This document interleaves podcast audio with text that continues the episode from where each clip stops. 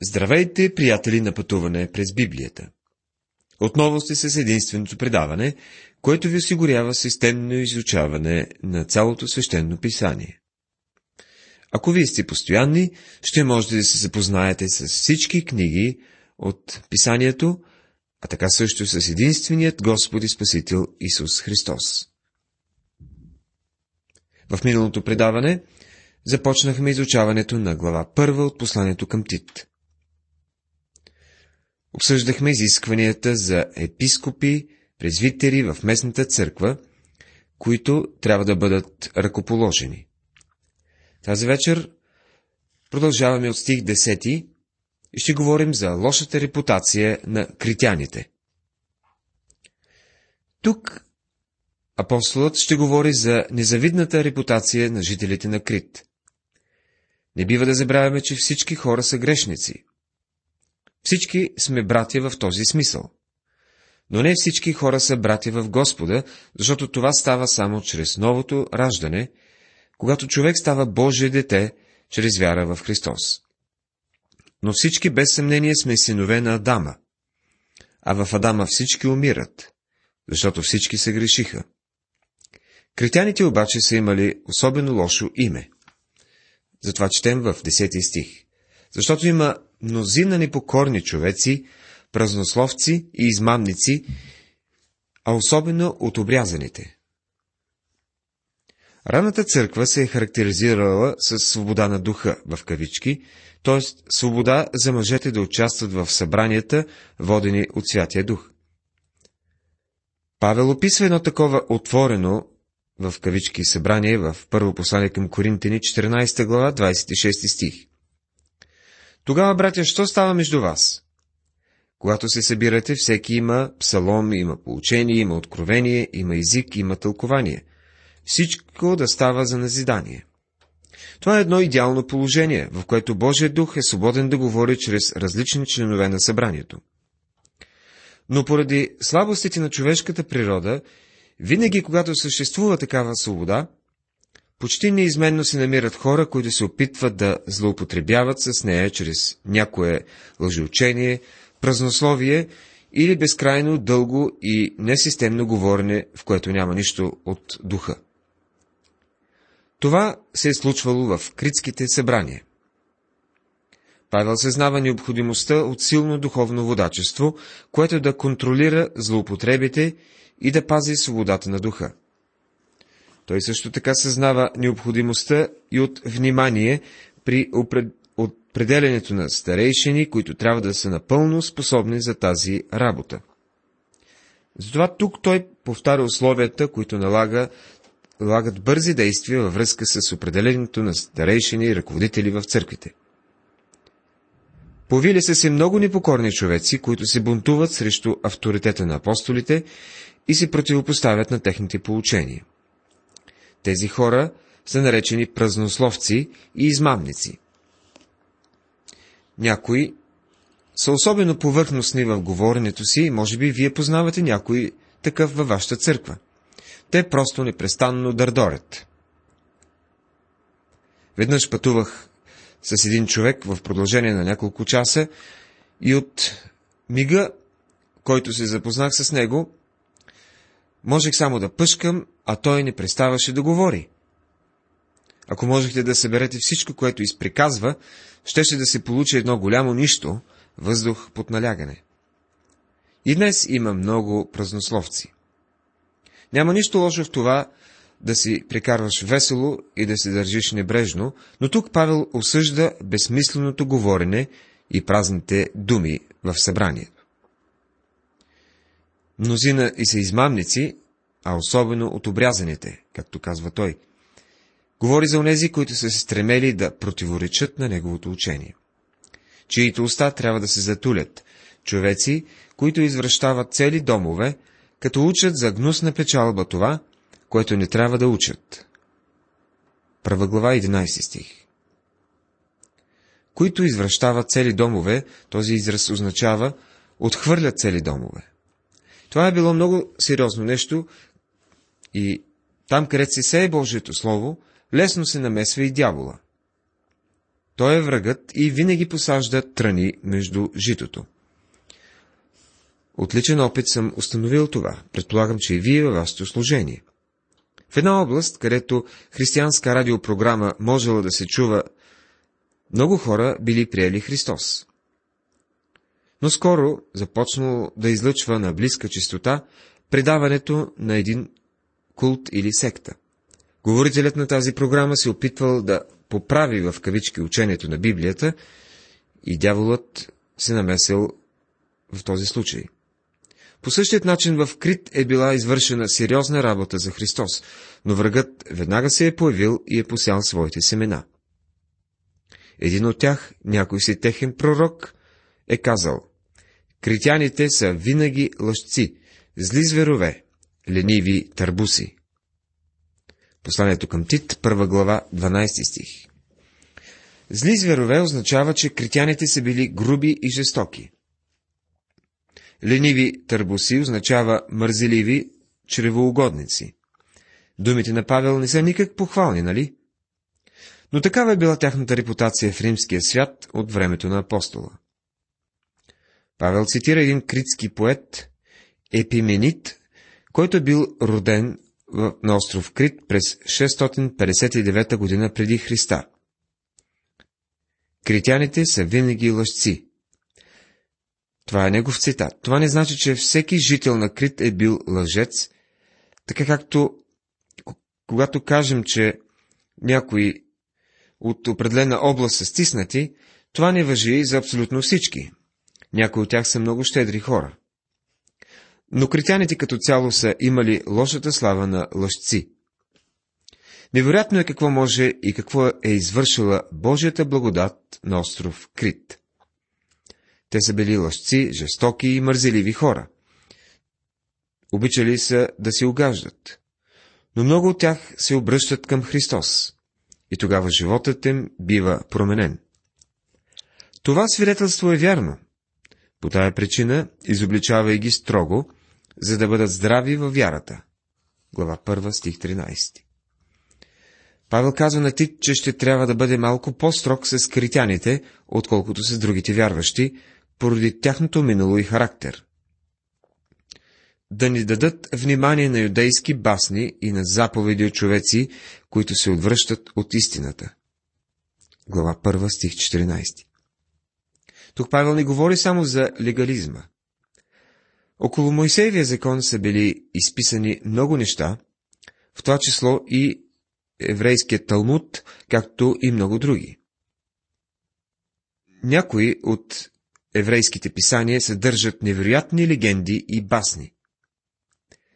Заповеди от човеци, които се отвръщат от истината. Господ Исус смъмри религиозните водачи за това, че бяха прибавили традиции към Божия закон. И точно за това говори Павел тук. Учението на легализма е разделено на две фази. Едната гласи, че човек се спасява чрез закона, а другата, че човек трябва да живее по закона. И двете учения са много опасни.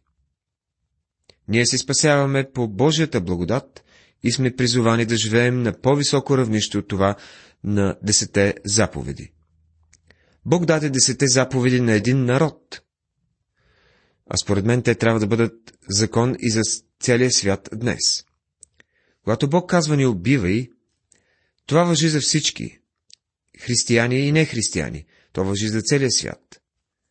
Но онези, които са спасени по Божията благодат, са получили инструкции за това как да живеят на по-високо ниво от това на десете заповеди. За чистите всичко е чисто, а за осквернените и невярващите нищо няма чисто, но и умът им и съвестта им са осквернени. Послание към Тит, първа глава, 15 стих. Този стих използва онези, които казват, че щом сме спасени по благодат, няма значение как живеем. С други думи, щом сме спасени, значи сме чисти и можем да живеем както си искаме. Някои култови са развили това учение, като твърдят, че човек може да живее в грях. За тях не било грях, защото за чистите всичко е чисто. Но Павел не говори за морала в този стих. Той говори за законна, закона, законничеството и за яденето на месо. Ученията на много от легалистичните култове включват и една необикновена диета. Павел обаче казва, за чистите всичко е чисто. С други думи, това дали ядете месо или не ядете, няма никакво значение. Всички храни са чисти. Ако искате да ядете месо от гърмяща змия, това си е ваша работа. Но моя работа е да го избягвам, щом мога. Можете да ядете всичко, което пожелаете. Защото за чистите всичко е чисто. Ако не сте вярващ, каквато и диета да си изработите, тя няма да има никакво значение за отношенията ви с Бога. Тя няма да ви спаси.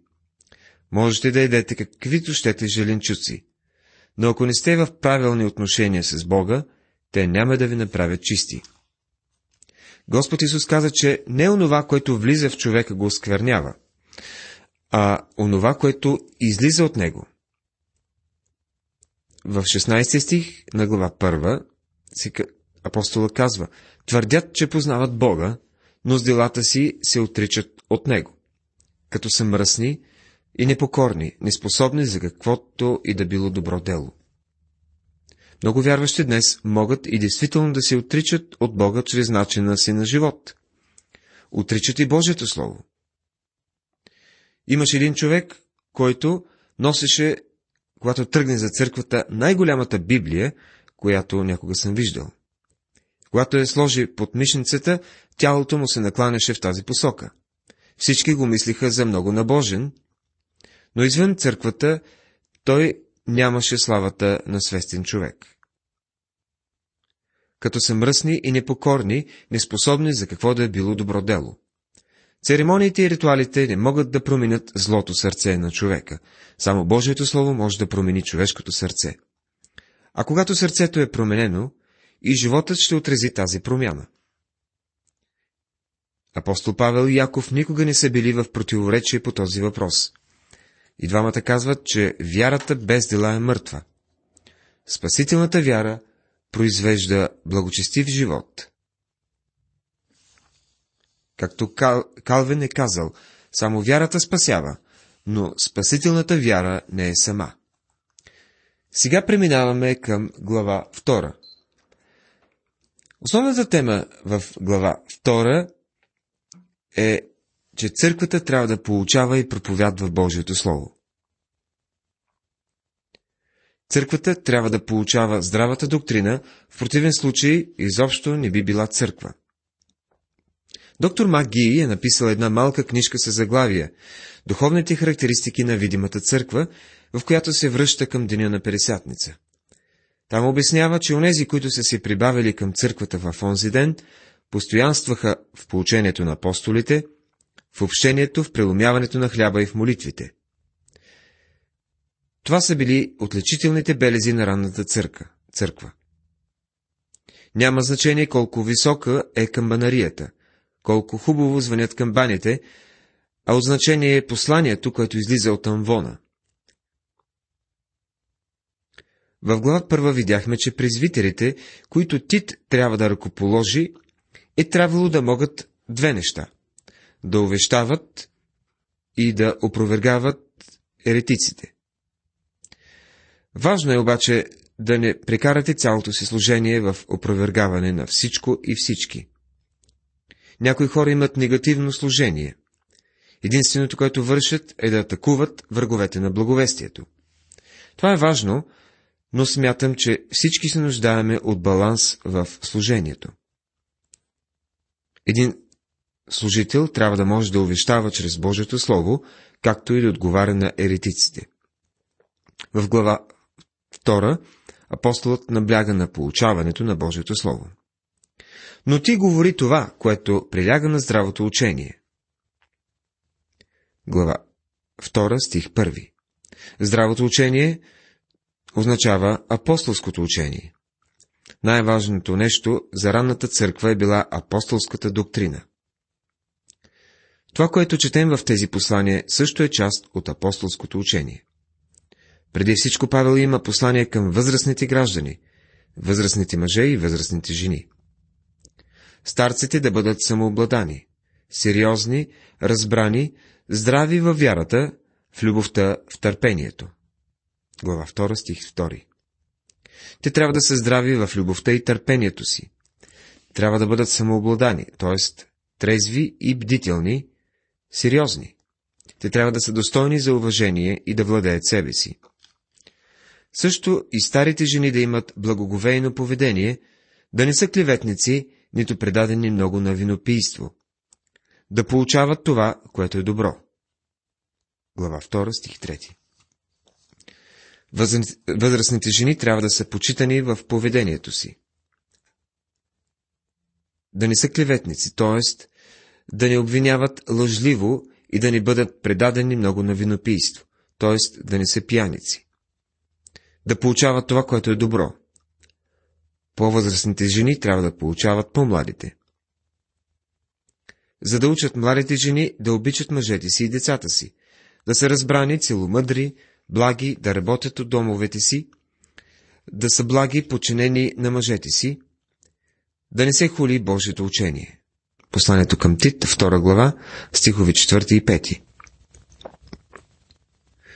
Жените трябва да работят у домовете си, да се трудят в къщи. Тук може да се навлека някои неприятности, но трябва да кажа следното. Основното задължение на жената е нейният дом. Думът не е нещо лесно за поддържане. Голяма отговорност е за една жена да бъде съпруга и да се грижи за децата у дома. Това не трябва да се приема с лека ръка. Разбира се, днес в нашата страна е изключително трудно, да не кажа невъзможно, една жена да остане в къщи, като се осигурява само от заплатата на мъжа. Убеден съм, че Павел никога не би бил не би одобрил движението за женски права и свободи. Дори смятам, че днес се отива в крайност в тази посока. Вярвам, че жената желая да я възприемат и да се отнасят към нея като към жена, а не като към мъж. Ако посетите някое голямо търговско учреждение, ще видите, че там, където работят много жени, се говори за правата на жените на работното място. Това е добре. Жената да бъде назначавана на работа, да получава заплащане според способностите си и, и то е еднакво заплащане като това на мъжа. Обаче тези, които говорят за равни права на жените, правят път на жените от уважение в кола или на други места. Би било редно тогава да не им правят път, защото вече имат всички еднакви права. Те го правят това от възпитание. Освен това, ако жените искат да имат еднакви равни права, трябва да работят и на строителните площадки заедно с мъжете в тежката работа. Обаче съм убеден, че те не искат това. Най-сериозното и важно задължение е изграждането на дом. Освен това, се казва, трябва да бъдат подчинени на мъжете си. Идеята за подчинение тук означава, че жените трябва да откликват над своите съпрузи. Павел използва същата дума в посланието към римляни 8 глава 7 стих, където е преведена като покорява. Защото купнежът на плътта е враждебен на Бога, понеже не се покорява на Божия закон, нито пък може. Мисълта на Павел тук е, че естественият човек не може да откликне на Бога, не може да се покори на Бога и не е способен на това. Но жената трябва да откликва на своя съпруг. Той е активната страна, а тя трябва да е готова да отговори. Веднъж при един пастир дошъл един мъж и искал и казал, искам да поговорите с жена ми и да й кажете да ми се подчинява. Пастирът казал, че няма да направи такова нещо, а той е питал защо. Той е продължил. кога за последен път казахте на жена си, че я обичате? Той не можа да си спомня и казал, това какво общо има с мой въпрос? Пастърът му отговорил, има. Докато не и кажете, че обичате, тогава не виждам защо трябва да очаквате тя да ви се подчинява. Това е, което съветва и Божието Слово. Жената трябва да откликва на любовта на своя съпруг. Така и момците увещава и да бъдат разбрани. Послание към Тит, 2 глава, 6 стих. Тук Павел насочва вниманието си към младите мъже и вероятно има предвид именно Тит да получава младите мъже. Във всичко показвай себе си пример на добри дела. В получението си показвай искреност, сериозност. Послание към Тит, 2 глава, 7 стих. Павел казва на този млад проповедник, бъди пример на всички останали мъже. Искреността в получението съдържа идеята за чистота, т.е. в получението си Тит трябва да разкрива своята пълна вяра в Божието Слово и да оценява сериозността на нещата, с които се занимава. Уважаеми приятели, тази вечер в нашето предаване говорихме за заблудите в църквата и за лошата репутация на критяните от глава първа. Спряхме се и на получението на здравата доктрина в църквата от глава 2. Ще продължим тази тема и в следващото предаване. Божията благодат и мир да бъдат с вас. Амин.